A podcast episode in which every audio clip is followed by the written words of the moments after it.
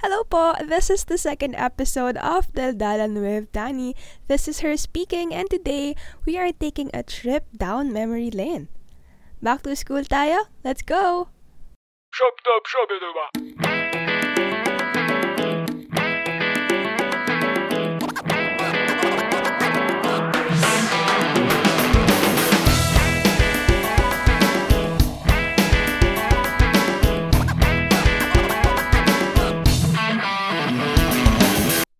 ba? Ayun, welcome or welcome back kung galing ka sa previous episodes ko. So, this is the second episode na and feeling ko maraming makaka-relate dito sa topic natin for today. Since pasukan season ngayon, um, yung iba nag-start na ang classes pero meron din namang magsa-start pa lang Ayan, so na-miss ko kasi talaga na maging estudyante since, ayun nga, 4 years na nga akong graduate and matagal-tagal na rin. ayun, tamang reminisce lang din ako ng mga kaganapan sa school kasi yun nga, may nagsabi nga sa akin na ngayon pa lang pala magsa-start ang classes for some schools. So, ayun, um, since I have graduated, marami na talagang nagbago, especially with the virtual classes, ganyan, and of course, generally with the um, generation na din naman ngayon. Uh, at this point in my life, naiintindihan ko na kung bakit nila sinasabi na mas masarap maging estudyante kaysa magtrabaho. Like, damang-dama ko talaga siya in my heart, in my soul, and all of my being. Grabe talaga. Sobrang nakakamiss kasi yung routine. Imagine, 17 years, more or less, of your life, nag-aaral ka lang, di ba? So, paano pa kung isa ka din sa mga um, inabutan nung K-12? Paano pa kung yung course mo, 5 years, 6 years, ganyan, tas medyo madedelay ka pa ng graduate, gano'n. Tas after, magme-med school ka pa or maglo-law school ka pa. Like, di ba, sobrang tagal maging estudyante, di ba?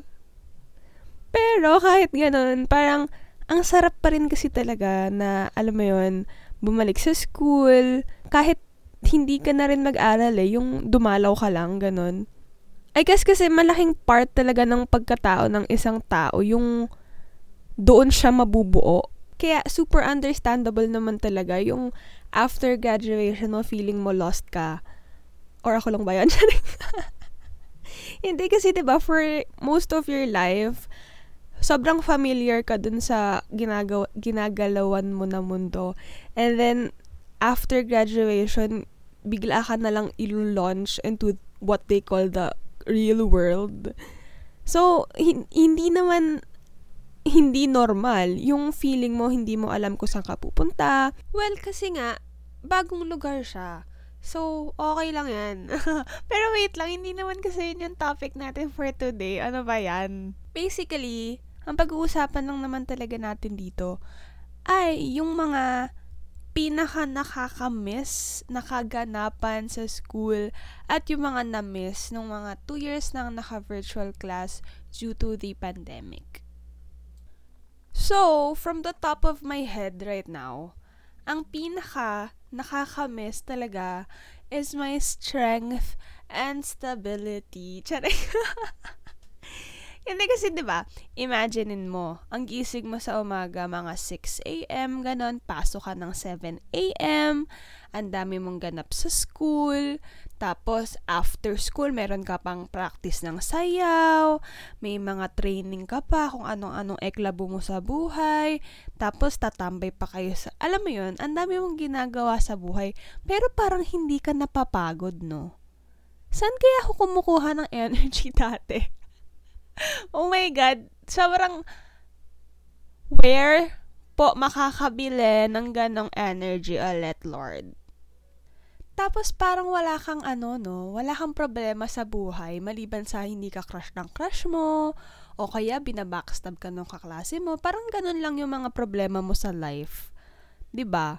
Tapos alam mo 'yon kasi lalo na kapag high school pa baba, parang hindi mo kailangan isipin yung future. Like 2 to 3 years from now, ano kaya mangyayari sa akin? Eh, parang hindi ko siya naiisip dati kasi hello, 2 to 3 years after right now, nag-aaral pa din ako, ganon. Wait lang, ano nga, hindi nga kasi life crisis ang topic dito. eto, eto na talaga, promise, eto na talaga. Eto personal experience lang ha, kasi alam ko naman, I understand that not everybody is privileged enough to um, study, ganyan, or to have secured their education. So, ayun, kwento lang naman ako ng mga XP ko sa live. Pero ayun nga, ano nga ba ang pinaka namimiss ko sa pagiging estudyante? De, ang favorite part ko talaga, ito, medyo weird, pero ang favorite part ko talaga is yung amoy ng, ng classroom, ng ano, ng school, ganon. Share ko lang din kasi malakas kasi yung pang-amoy ko despite my allergic rhinitis and my forever sipon. malakas siya. Eh, parang feeling ko isa sa mga pinaka-dominant ko na senses. So, malaking part ng memory ko yung um, na-associate sa smell. Ayun, anyway, share ko lang yun. just, just to make it make sense. So, ayun nga. Kapag mga opening of classes niyan, yung mga ano, mga first day o kaya first week, usually, ang amoy niyan, ano, amoy ulan.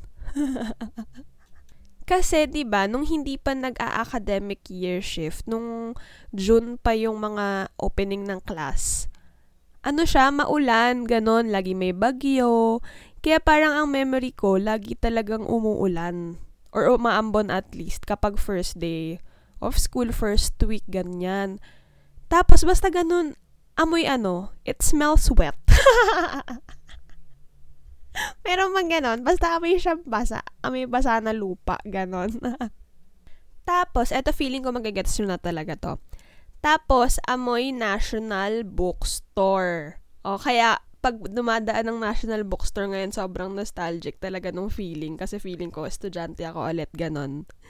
Ano, amoy bagong notebook, amoy bagong pencil, at magkaiba ang amoy ng Mongol pencil sa Faber Castell. Ano, paano may pronounce yun? Faber.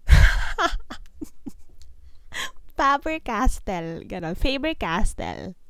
Hindi ko alam, bakit parang naging statement ng mga ano rich kids yon na kapag Faber Castell yung pencil mo, rich kid ka, ganun, di ba? o sa amin lang ba yon? Di ba feeling ko ganun eh, kasi kahit anong school. Tapos isa pang distinct na amoy, amoy plastic cover. 'Di ba? Kapag ano, yung fresh na fresh pa galing sa rolyo, yung plastic cover. Ganon, ganon yung amoy. Tapos hindi mawawala yung kaklase mo na may eraser na amoy strawberry. hindi yan mawawala talaga. Tapos, ano, ipapaamoy niya sa lahat na yung kaklase niya yan. Ay, amoy mo yung, ano, eraser ko. Amoy strawberry. Hmm? Pakain ko sa'yo. Hater. Pero 'di ba, sabihin niyo sa akin na hindi lang ako yung may ganon na memory na amoy, ganon. Tapos eto kasi, 'di ba pagka elementary ka, usually ang amoy talaga dyan is amoy baby powder, tsaka parang palmolive na shampoo. Or parang Rejoice. Ganun. Rejoice! Oh my God. May Rejoice pa ba? Parang wala nang Rejoice, no? Hala, ang daming memories na Rejoice. Sumusunod.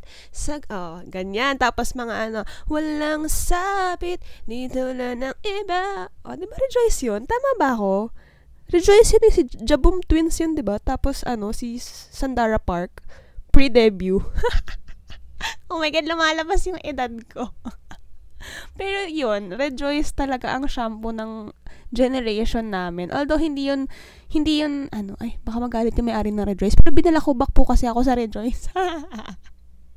Tapos, ang mga kaklase mo na ganyan yung amoy ng buhok, usually, sila yung mga hapit na hapit, yung tali ng buhok. Tapos ano, yung halatang nag-iyakan mo. yung halatang nag-iyakan muna sila ng nanay niya para maikabit yung mga butterfly niya sa ulo. Ganon. Pero, pag hapon na, ayan, amoy baby powder na may konting asim. Ganon. amoy, amoy baby cologne na nabilad sa araw. Sobrang daming memories. Oh my God. Tapos alam mo pa, Eto. Alam mo pa kung anong amoy ng elementary? Amoy zesto. o kaya, amoy chocolate. Tapos, lemon square cheesecake. O kaya naman Hansel. Gano'n. tapos meron pa yung ano, yung kanin na lumamig. Tapos may hotdog sa taas. Tapos kulay pink yung kanin. Kasi kumalat yung food coloring. oh my God. Parang ang saya, no? Ganun. parang ang saya dati. O ako lang ba? Feeling ko fina-fantasize ko na lang yung mga nangyari sa akin ng elementary. Pero eto pa. Yung top 1 nyo ba, dati naaalala nyo pa? Yung mga nasa honor roll nyo? Best in math, naaalala mo pa kung sino? Malamang hindi na. Kung naaalala mo pa, edi malupit ka. Pero, alam mo kung sinong hindi mo malilimutan. Yung kaklase mong mut- yung kaklase mong nata eh. Ano ba yan? Na laptop ko na mag-isa dito. Tawa muna bago kwento eh, no? Ayun nga. So, never, never mong malilimutan kung sino yung kaklase mong natae sa brief o sa panty talaga naman. Feeling ko legacy na niya yun hanggang pagtanda niya. Pag naiisip ko yun, grabe, no? Umaabot talaga tayo sa point na yung garon talaga, yung taing-taing-taing-taing na talaga tayo. Pag nasa school. Tapos talagang tiis na tiis. Samantala ngayon, kulang na lang mag-megaphone tayo na, ay, natatay ako. Tapos nung college, magpapasama ka pa. O kaya magpapa-recommend ka pa kung saan masarap tumae. Aba, malupit. Shoota ka. Tapos ang role nung isasama mo, taga-bantay ng papasok o kaya taga-abot ng tabo. Ganon. Sino nakaka-relate? Nakaka-relate ako talaga, promise. Pero ayun nga, balik tayo dun sa classmate natin na natae. Meron ba nakikinig ngayon na sila yung kaklase na yon na, sorry ha, pero anong tumatakbo kaya sa isip nila dati, no? Grabe. Ano, ano kaya? Ano kaya naisip nila, no, nung moment na bumulwak na, gano'n?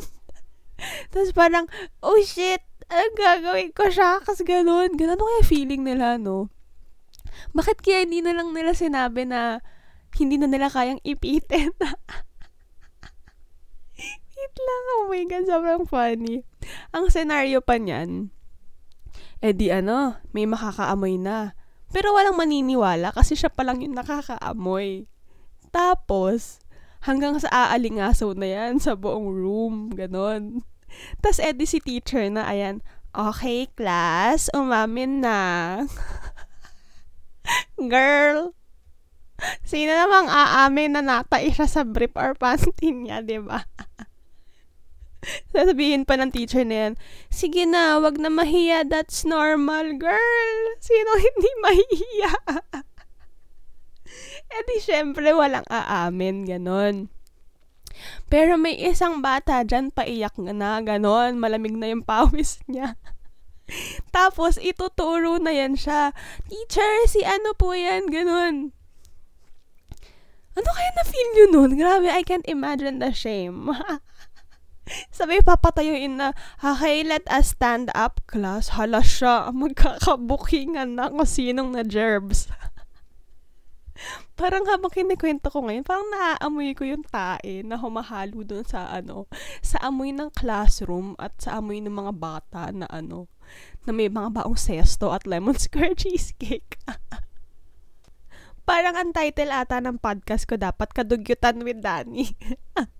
Sorry, ang dugyot na. Anyway, okay, change topic na tayo. Anyway, ano pa ba? Yun nga. Ano, eto ba? Um, universal ba? universal? ano ba? Parang, meron ba talaga sa ibang school na nagsasaksakan ng pencil? Kasi sa school namin, parang ang daming incident na ganon. Yung mga nagsasaksakan ng pencil, oh my God. Tapos meron ka pa dyan kaklase na nabagok, ganon. Yung ano, na-trauma kayong lahat magkakaklase kasi ano, puro dugo, sabay sinugod siya sa ospital. Di ba?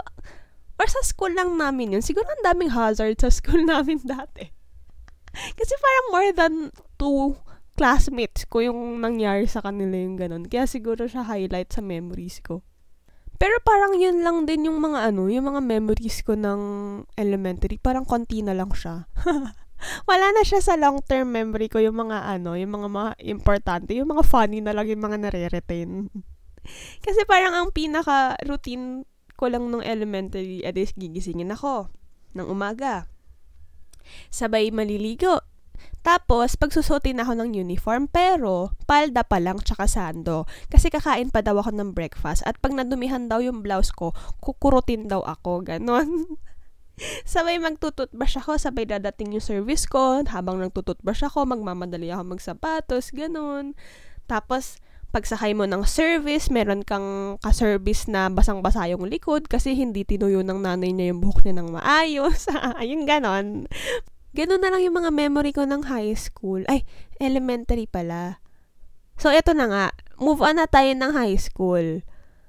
Nung high school, ang sukatan ng ganda ay kung gaano kadaming Blue Magic na paper bag ang hawak mo pag Christmas party or Valentine's Day. Pero kahit gaano ka pa kaganda, masisira yung beauty mo pag pinagdala ka ng Tupperware na may spaghetti or adobo kasi yun ambag mo sa potluck nyo. Alam niyo, ang daya ko dyan sa ganyan. Yung mga ambag-ambagan ng mga pagkain, ganyan. Kasi lagi ako nagvo-volunteer na ano, utensils na lang, paper plates, ganyan. Para bibili na lang, para wala na akong paproblemahin, papalutuin ko pa yung mga magulang ko, ganon. O kaya, ito pa, kasaba cake. Oh my God, ang tagal ko na hindi nakakakain ng kasama cake. Hala, may kasama cake pa ba? Kasi di ba parang staple yon lagi kapag may ganap sa school, lagi talaga yan, lagi siyang may kasama cake. Sabay pagkukuha ka ng ano, nung kasama cake, yung sumasama pa yung foil, ganon. Tapos ang hirap niyang kunin kasi, kasi plastic na ano, na tinidor yung pinangkukuha mo, ganon. Oh my God, sobrang nakakamiss naman yung kasava cake. Padalhan nyo nga ako ng kasava cake dito. Alam nyo kaya ano eh, mas madali din talaga na ganun na lang, bili-bili na lang na maambag. Kasi, feeling ko na trauma ako nung one time na naiwan ko yung Pyrex ng nanay ko sa school. Ay, grabe yung galit niya sa akin, girl. parang yung bunso na yung Pyrex. Parang hindi ako, ganon. Parang feeling ko makaka-relate tayo dito kahit hindi Pyrex. Kahit yung normal na Tupperware lang. Minsan kahit disposable pa nga hahanapin pa yan eh. ba? Yung pag-uwi mo, ang saya-saya mo, sabay yon nakaili- naiwan mo pala yung Tupperware sa school, ganon. Oh, kurot ka ngayon. At eto pa, o oh, sige, di syempre ang rampa ng mga kaklase mo tuwing January pagkabalik after Christmas break or after summer break, sige, pag bagong pasukan. Yan, mga nagdadalaga, mga bagong reband. Tapos amoy ano, parang nabanggit ko to last episode, ulitin ko na lang. Ano, amoy, amoy chemicals, gano'n.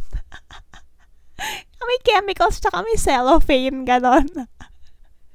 Kasi three days hindi pwede maligo, gano'n. Tapos parang yung ano, yung classroom, gano'n yung amoy. Sobrang nakaka-relate kasi ako kasi, ano, isa ka na sa mga unat na girls dati talaga dati. Parang mas straight pa sa ruler yung buhok ko. Parang ganon. Tas alam mo kung ano yung humahalo dun sa amoy ng bagong remanda buhok. amoy ano, amoy Atlantis sa bench. o kaya so in love Sobrang yun lang yung dalawang pabango nung high school. O kaya, kapag medyo may budget, 11.55 sa oxygen. Ganon. Ganon yung mga pabango dati. Oh my God. It brings so much memories. Amoy ano, amoy pan, amoy kaklase mong nagtatakip ng panyo sa bibig, ganon. Tapos yung buhok, yung naka-flat yung harap, sabay nakataas yung nasa likod, ganon yung amoy. Tapos yung so in love na pabango, pag naaamoy mo yon maaalala mo yung mga kaklase mo, yung super bangs. Yung galing sa kaliwang tenga, papunta sa kanan yung bangs nila. Tapos, oh my God, sobrang jeje mo na. Basta ganun. Oh my God. Sobrang nakakamiss. Tapos, meron pa yan, magpipicture pa yan ng ano, ng may guhit ng powder sa mukha. Ganon. Sabay sobrang taas ng angle. Sabay pag tinignan mo yung bulsa, meron pa yung panyo. Sabay pag binuksan mo yung panyo, may stock siya ng pulbo doon. Ano na yon Supply na yun throughout the day. Ay, nako. Tapos, eto na. So, let us continue. Kapag buwan ng wika, ang pambansang costume ng mga tamad. black leggings or pants, tapos black na shirt or kaya long sleeves, tapos malong. Oh, 'di ba? Sabihin mong hindi never ka nagmalong kahit once in your life. Sobrang 'yun ang pinaka-comfortable na ano, na mga costume of the Philippines. Unless of course na meron kayong designated na costume, ganyan. For example, magpe-present kayo ng sayaw, ganyan, mga tinikling, tinikling, yeah, mga nakabarat saya. Pero kapag wala, ay lahat talaga kami malong all the way lang talaga yan. Sabay ano, meron kasi kaming living rosary.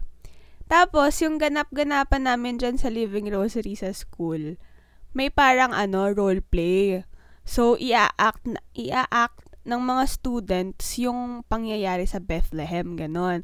Sabay, so may three kings, merong Mary, merong Joseph, tapos may baby Jesus, ganon.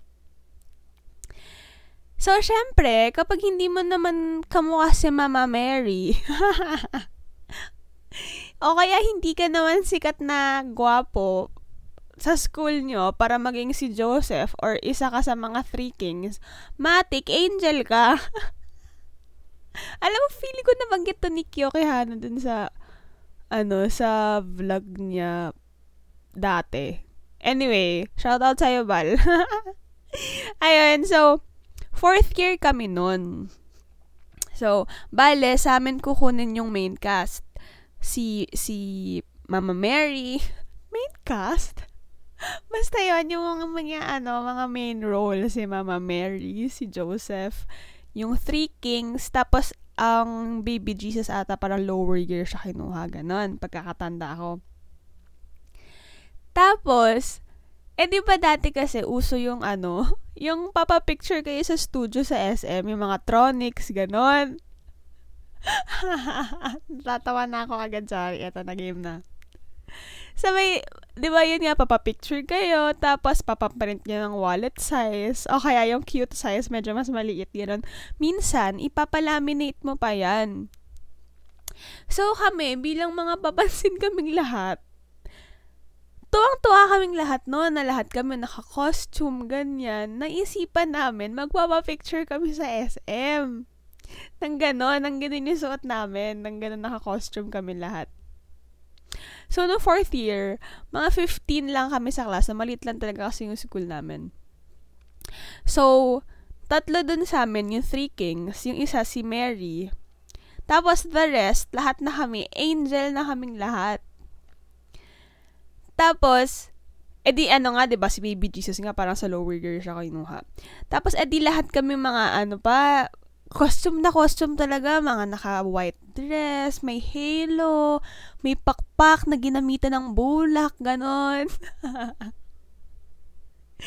Tapos, maaga kasi yun, parang basta early morning yun ginagawa sa school. So, maaga pa kami pupunta na SM. Hindi ko maalala kung nag-tricycle kami papunta sa kaya ng jeep. Pero ang sure ako, nag-jeep kami.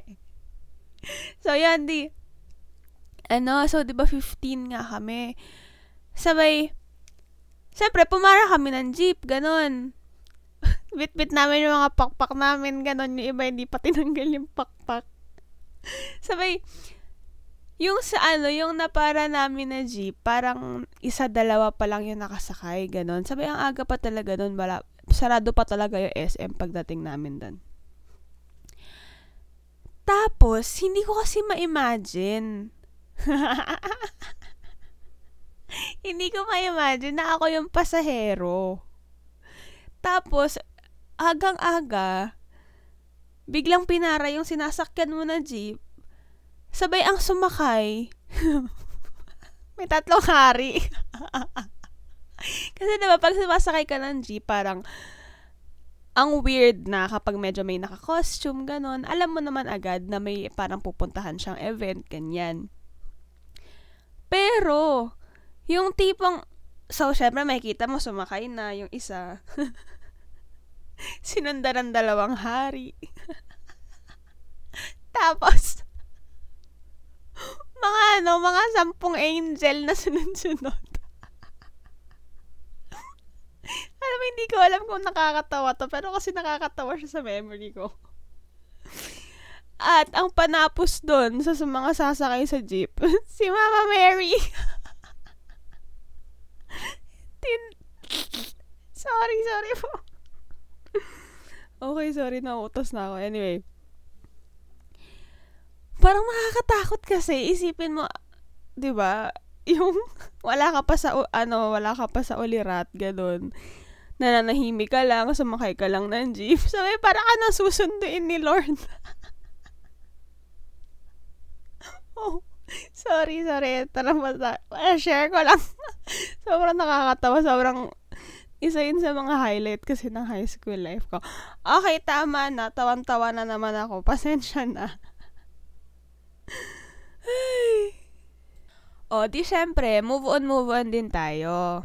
Okay, nakapahinga na ako ng tawa ko, so medyo okay na Nakatawa pa rin ako, sorry talaga. Eto na, sorry again. Okay, seryoso na tayo.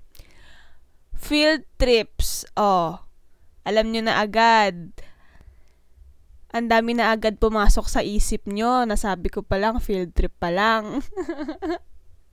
Pero kasi 'di ba, grabe yung excitement ng field trip talaga. Hindi mo mawari kung bakit ganun talaga siya ka-excite, ka-exciting. Kapag alam mo na kinabukasan field trip, i-field trip nyo na, ganun. So, dati, ang ginagawa namin, kami magfe-friends, Sama-sama kami niyan, ano, mag-grocery kami ng ibabaon sa SM Hypermarket. Pero dahilan lang namin yun para makapaggala kami kasi yung i-grocery namin na para mga 15 minutes lang, ganon. Tapos, ang mga common na baon yan pag field trip, unang-una, top of the list, hindi pwedeng mawala ang adobo. Para hindi mapanis. Tapos meron din dyan, ano, hotdog in a bun o kaya sandwich, ganun. Tapos, kapag medyo mayaman yung classmate mo, meron niyan ba ang, ano, jungle juice. Yung malaking tetra pack na, ano, na sinusupsop. Tapos parang may animate, animate, di pala animated. Parang may picture ng, ano, either unggoy, ganun. Basta yung malaki na tetra pack na sinusupsop. Kasi parang feel ko mga rich kid lang yung nakakainom ng ganun dati, ganun. Tsaka field trip ko lang siya nakikita kasi nga, malaki siya. So, hindi naman siya pwedeng baonin on a daily basis. ba diba? Ayun. Tapos, ang pinakamali ko pang binabaon dati, yung Chucky talaga. Grabe, sobrang lagi akong taing-taing sa Chucky. hindi na ako natuto, pero every year talaga lagi pa rin ako may baon. Tapos, ang ganap pa dyan, the night before, the night before your field trip, ang gagawin, ipe-prepare lahat talaga. Mula sa uniform, mula panty hanggang medyas yan, nakalabas na yan, naka, naka-ready na yan. May time pa, parang nilatag ko pa ata sa kama yung ano, yung isusuot ko, para pagkagising ko, ando na siya agad, ganon. Sabi, pag nag-alarm na yan, wala nang ano eh, wala na yung snooze-snooze, talagang dilat tayo talaga. Parang, parang ang pakiramdam nga nun, hindi ka natulog eh. Parang pumikit ka lang, ganon. Pero gising pa rin yung diwa mo sa sobrang excited mo, ganon. Sabay, ewan ko kung kami lang, pero pag pinapag-assembly kami kasi for the field trip, madaling araw talaga, yung wala pa talagang araw, ganon. So, sobrang nakakamiss lang. Yung wala pang sikat ng araw, yung naghaharutan na kayo, ganon. Tapos, yung mga ano, andun makikita mo yung mga nanay-nanay, yung mga nanay-nanay ng mga schoolmate mo na mga kaklase mo kasama sila, ganon. Kasi hindi sila, hindi sila maiwan ng walang guardian, ganyan. Sabay, ang isa pang pinaka-highlight ng mga field trip, palupitan ng gadget yan dati. Hindi talaga pwedeng mawalan ng merong isang classmate na may dalang PSP, ganyan. O kaya DS, Game Boy, iPod. iPod ah, yung iPod. Parang wala nang iPod ngayon. May iPod pa ba? Yun, basta, kasi, Dati, may MP3 ka, medyo mayaman ka na. Pero pag naka-iPad ka, ay siya, shala ka dyan, girl. Lahat talaga, ano, nakikikinig, ganon. Lahat yun naglalabasan pag field trip. Kasi diba, on a daily basis sa school, hindi ka naman pwedeng magdala ng gadgets, i-confiscate yan. So, yung mga anak mayaman ay siya, sige, papa-ESP sila, ganyan. Sabi, nakakainis. Kasi feeling, feel na feel talaga nila, no? na sila lang yung may ganon. Tapos naiingit yung mga class, kaklase nila sa kanila. Sabi, hindi sila namamansin. Yun talagang feel na feel nila na larong-laro lang sila ganon. Tapos pag pinahiram ka pa niyan, parang asama pa ng loob. Uy, ingatan mo yan na mahal yan kasi galing Japan yan eh. ganon, oh my God. Di ba may ganon? Sabay pagka-uwian may mawawala ng cellphone. Lagi yan. Lagi may makakawala ng cellphone bago, ano, bago magka-uwian. Usually, mawawala yan sa Star City, ganon. O kaya sa Enchanted Kingdom. Hindi na mamamalayan na wala na pala yung cellphone nila. Ay, nako. Oh, edi syempre, mawawala ba naman ang mga magjowa sa field trip? Oh. Para silang ano eh, spinonsoran ng buong school para makapag-date sila, ganon. Diyos ko, ang kakirihan talaga pag may mga field trip. Ay, makikita mo na lang, may mga naka-ano yan, naka-share na ng ano, isang earphones lang yung tigkabila sila ng ano, ng earphones. Tapos nakasandal sa balikat, ganyan tulog-tulogan kunyaring mga ate. Tapos meron kang kaklase dyan na nag emote lang sa gilid. Naka-hoodie yan, nakatakip ng panyo ang bibig, tapos naka-headset. Ganun. Emote na emote lang siya sa bintana, buong trip, ganun. Oh, guilty ako doon eh. Kasi parang tinry ko siya. Parang tinry ko lang na, hmm, shy type kaya ako today. Ganun. eh, ang ingay ko. so, parang hindi nag-fit yung try kong achieve. At ang higit sa lahat, meron diyang kaklase na naghahanap ng candy kasi nasusuka na daw siya. So, yung advisor mo, sinong may plastic? Sinong may candy? Ay, nako, sobrang saya siguro kapag naka-exp ulit ng field trip, sabay ano ulit, estudyante ako ulit. Ay, makapag-enroll nga ulit. Ay, charing nga. Alam niyo, gusto ko rin sanang mag-share ng about sa intrams. Kasi sadly, ang baduy kasi ng intrams namin, wala siya masyadong kwenta. wala kami yung mga booth-booth, ganyan, yung mga wedding, ano, kinemerlo. Wala, wala kaming ganon, yung mga nababasa na sa Wattpad. Naku girl, wala. Negative yan sa school namin dati. Pati yung ano, yung dadayo kayo sa ibang school, maka- maglalaban kayo ng ano, ng ibang school, ganyan. Hala, wala girl, wala talaga kaming ganon. Pero, naaalala ko, pag intrams namin, nagbabayad kami ng ano, ng 5 pesos sa, sa may, ano, sa may speak, ano tawag doon? Sa may tech booth. Para mag-alay ng kanta para mag-alay ng kanta sa mga crush namin, ganon. So, may, may announcer sasabihin, this song is dedicated to Chinemerlu Kinemela, ganon. This song is offered to you by Hala! Talaga ako konsentidor ng karutan, ganon. Tapos lima-limang piso yon ganon. Yun, yun, yun, parang pinaka-favorite ko ding memory kapag nag intrams kami, grabe sa sobrang ano, sa sobrang wala kaming mga ganong kaganapan, ingit na ingit ako sa malalaking school. Kasi 'di ba parang sila yung mga nakaka-XP talaga ng ganon. Hanggang imagination ko lang talaga dati yung mga ganon. Sa sobrang lawak ng imagination ko sa mga ganong ganap no high school, gumawa ako ng Wattpad stories. Ay lahat talaga ng plot doon nagre-revolve sa mga ganong high school life Nasa, nasa Wattpad pa yun hanggang ngayon. Kung gusto nyong itry hanapin, nasa Wattpad pa yun. Tapos parang ano siya, chapter by chapter, sabay i-release siya by chapter nga, ayun nga. Basta, ayun, wala lang. Doon ko siya nire-release dati, yung, yung inggit ko sa mga malalaki school, ginawa ko ng mga story. Ayun, share ko lang. Tapos anyway, isa pang highlight ng high school, of course, hindi mawawala ang prom. Oh, 'di ba? Kahit hindi din ganun kalupit yung prom namin, thank you na lang din kasi meron pa din kaming prom, 'di ba? At least na-XP namin mag-prom. Although wala rin ako masyado makwento noon kasi nga parang ano, masama loob namin noon eh. kasi gusto sana namin, 'di ba, slow dance part na. Gusto sana namin na yung last dance ang tugtog, huling sayaw by Kamikaze. So, tanong, yun na yung tutugtog, awat na daw. hindi na daw, hindi na pinli. Ang bakit na ugali. Doon pa lang naman sana magsasayaw yung ibang hindi sumayaw. Basta gano'n, wala lang. Ang corny. Yun talaga yung naalala ko nung hindi pinatugtog yun. Nalungkot kami lahat talaga. So, ayun, parang medyo going back nga sa present time, parang medyo nalungkot lang ako na hindi na XP nung mga naka-virtual classes ngayon. Yung mga ganong experience, especially nung high school.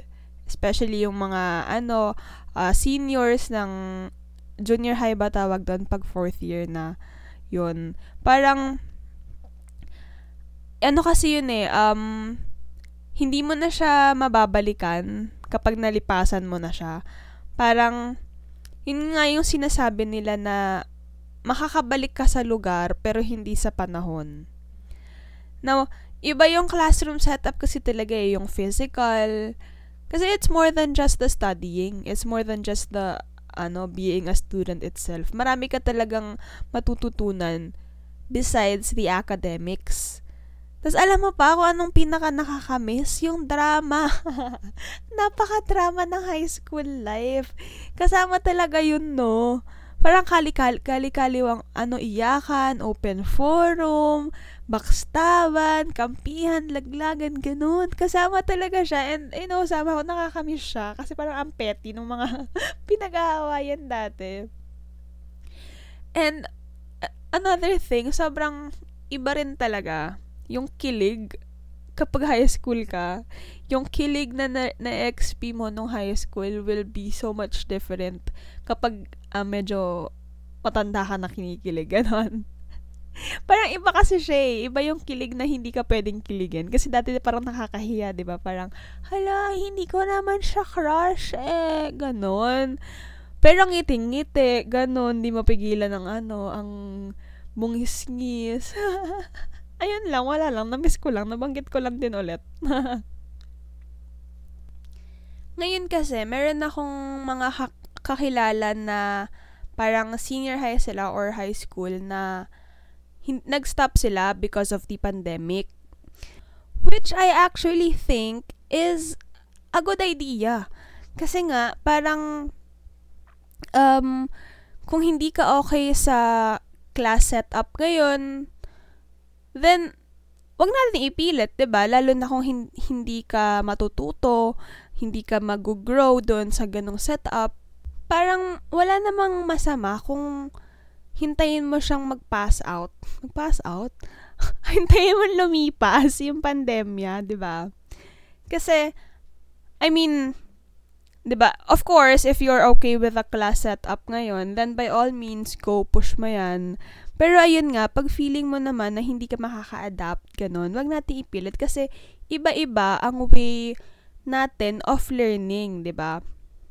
Hindi lahat kayang mag-adapt agad sa virtual class. Hindi lahat uh, matututo sa virtual class. Kasi parang wala naman talagang race or karera ang pag-aaral, 'di ba? Tsaka totally acceptable kasi nga, well, pandemic eh, 'di ba? By all means, you are allowed to pause because the world is halted for this period na meron pa rin tayong COVID, 'di ba? So, wag mo isipin na kung gusto mong mag-stop for a while, wag mo isipin na may iwanan ka, ganyan. Kasi, feeling ko naman hindi lang ikaw yung pinili muna na hindi mo na mag-aral kasi nga naka-virtual class marami kasi marami ka pa ring marami ka pa ring makakasabayan na ka-age mo pagbalik ng normal face-to-face classes. For the meantime, mag-invest ka na lang muna sa hobbies, ganyan, or skills. Meron akong mga kilalang bata na nag-try mag-business, ganun. So, 'di ba, parang it's what um you use your time for eh.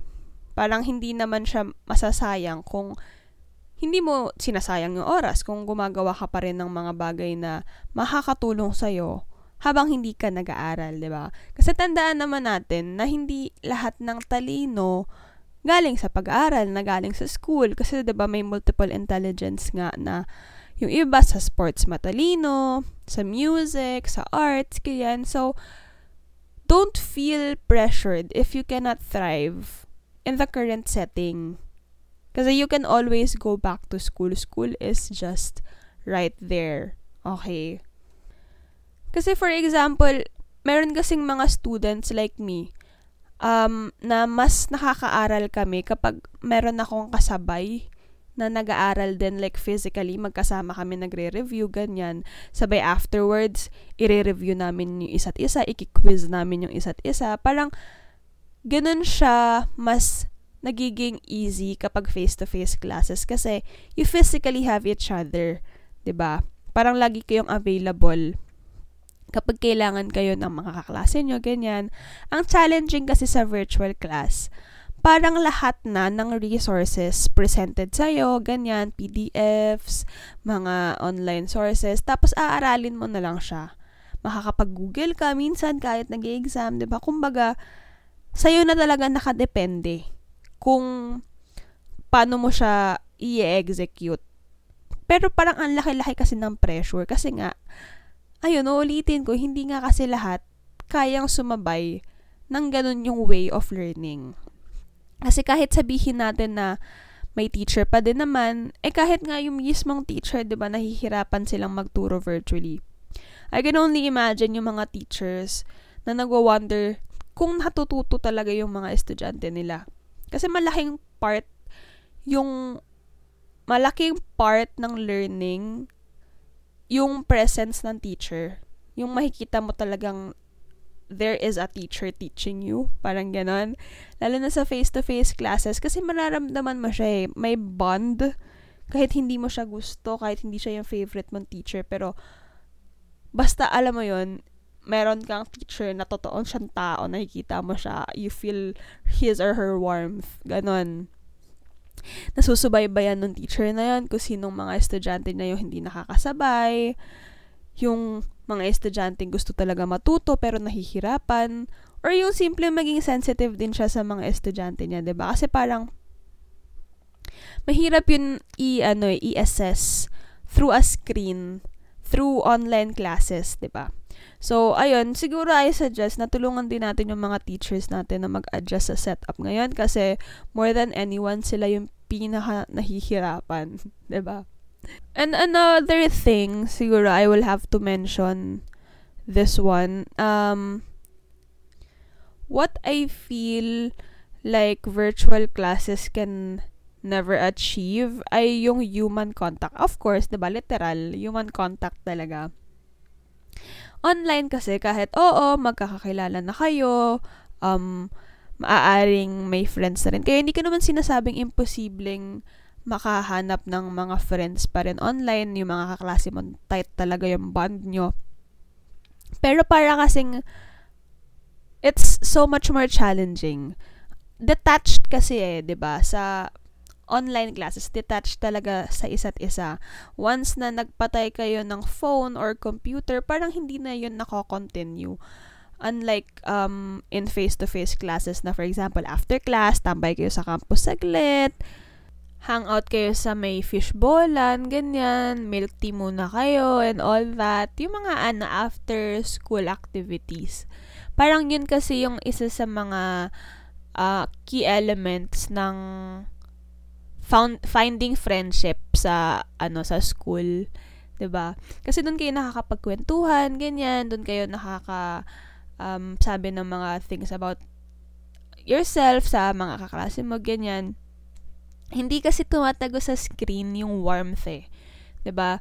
Um, yung gestures, yung actions, hindi lahat yun kayang i-translate into um, into a virtual alternate that equals the actual thing. May sense ba yun? Pero yun, parang kumbaga, um, how a person is um, in person, parang hindi never siyang matatranslate um, ng sobrang sakto kapag virtually mo siya nakikita, 'di ba? Parang person-to-person contact can never be replaced with anything. Kasi as humans, hindi naman tayo designed to operate and communicate through computers. Oh, I mean, yes, oo, naka-adapt tayo. Um, there's cellphones, um, laptops, ganyan. Pero hindi pa din kasi talaga matatapatan ng real life connection, yung mga virtual conferences, online engagements, video chats, with yung mga ganon hindi never siyang mag, magiging equal sa actual in-person engagements, di ba? Kasi ang hirap din bumasa ng tao online. Kasi it, ano eh, parang online, everything is so calculated. It kind, kind of hinders us from being raw. Kasi kapag online, parang curated na siya eh. Hindi na siya yung natural na what is, is. Ganon. may sense ba yon? Feeling ko may sense naman yun, di ba? Basically, what I'm just trying to say here is sayang yung real life experience ng pagiging estudyante. Isipin mo, dalawang taon na agad yung lum- lumilipas sa atin sa COVID. Ba? During my one to uh, first to second years of high school and in college, those years were very shaping years. Shaping? May ganun bang word? Very shaping. yon So, parang malaking bagay yung isa hanggang dalawang taon kasi humuhubog talaga yun no, kung paano tatakbo yung years after that. Especially if ano ka, graduating ka, ganun. Or kaka-start mo lang. Mahirap kasi talaga siya eh, lalo na kapag hindi naman yun yung norm ang mahirap lang din siguro kasi ngayon is hindi natin alam kung kailan tayo magbaback to normal naman. Parang ang hirap isipin na soon mag go go back to classes na mag-go back to classes, magba-back to school na. 'Di ba parang ang hirap niya nang i-ano, i-imagine na ang hirap nang ma-excite na next year, a face-to-face classes na ulit, ganun. Kasi parang ang tagal na nating lugmok sa COVID. Grabe. Don't get me started with how COVID was handled here in the Philippines. So, ayun, register to vote kung 18 and above ka na. Isa-segue ko na rin talaga na please register to vote. Malapit nang ang deadline, September 30, I believe. Ilang araw na lang yon and sana i-extend nila. Kasi ang unfair na um, hindi lahat ng lugar open yung vote, voters registration. Kasi nga, dahil sa restrictions, ganyan. Tapos, hindi nila i-extend sa Brandaya, ba diba? Kasalanan ba namin na ano? na, mm, basta. so, ayun, wala, nakakamiss lang kasi talagang mag-aral nakakamiss maging estudyante. Ganon, na parang yun lang yung responsibilidad mo sa buhay. Wala kang ibang iisipin kundi yung ano, pag-aaral mo lang, ganon, hanggang makagraduate ka. And I can't believe na isa na ako sa mga tita mong magsasabi sa'yo na enjoyin mo yung pag-aaral mo. Enjoyin mo while you're still in school. Kasi sobrang isa yan sa, talaga sa mga pinakamasarap na part ng ng pagiging bata. Ganon. Huwag niyong madaliin na graduate. Huwag niyong hilingin ng hilingin na sana graduate na ako, sana graduate na ako. Kasi kung hindi ka naman nagpapabaya sa pag-aaral mo, dadating at dadating ka dun. ba diba? Dadating at dadating ka dun. So, while you're still not there, enjoyin niyo lang. Promise it will be worth it. Pero of course, 'di ba? Enjoy with limitations. Always assess the consequences of your actions. Ayun, so promise kasi talaga mas masarap maging estudyante kaysa maging adult. talaga. Maniwala kayo sa akin. Sinasabi ko na agad tayo. Matakot kayo sa real world. Hindi ko issue-sugarcoat. The real world is scary. You have to be equipped with your best mental armor bago kayo graduate. Promise. I swear. Take it from me. And yeah, I guess that's it. Balik na tayo sa present time. Balik na tayo sa reality na hindi na ako bata, hindi na ako estudyante, at isa na akong young adult responsible for my life and everything in between. Hay nako. If you enjoyed this episode, thank you. if you if you did, thank you. Maraming salamat. Um, you can follow me on um Spotify and turn on your notifications to be notified of the next episodes. New episodes are uploaded every Saturday, 8 p.m. So, kung meron pa kayong gustong malaman, makwento ko, ganyan, gusto nyong pag-usapan natin dito, my DMs are open for any suggestions. So, my Instagram is at Dani Maganda. Message nyo lang ako doon anytime. And this is also available on YouTube. If you're watching this from YouTube, subscribe ka na dyan. Nasa baba lang. and ayun lang. Maraming salamat sa pakikinig. New episodes every Saturday. Don't forget. And yep. Mag-aral kayo mabuti, kids. Bye!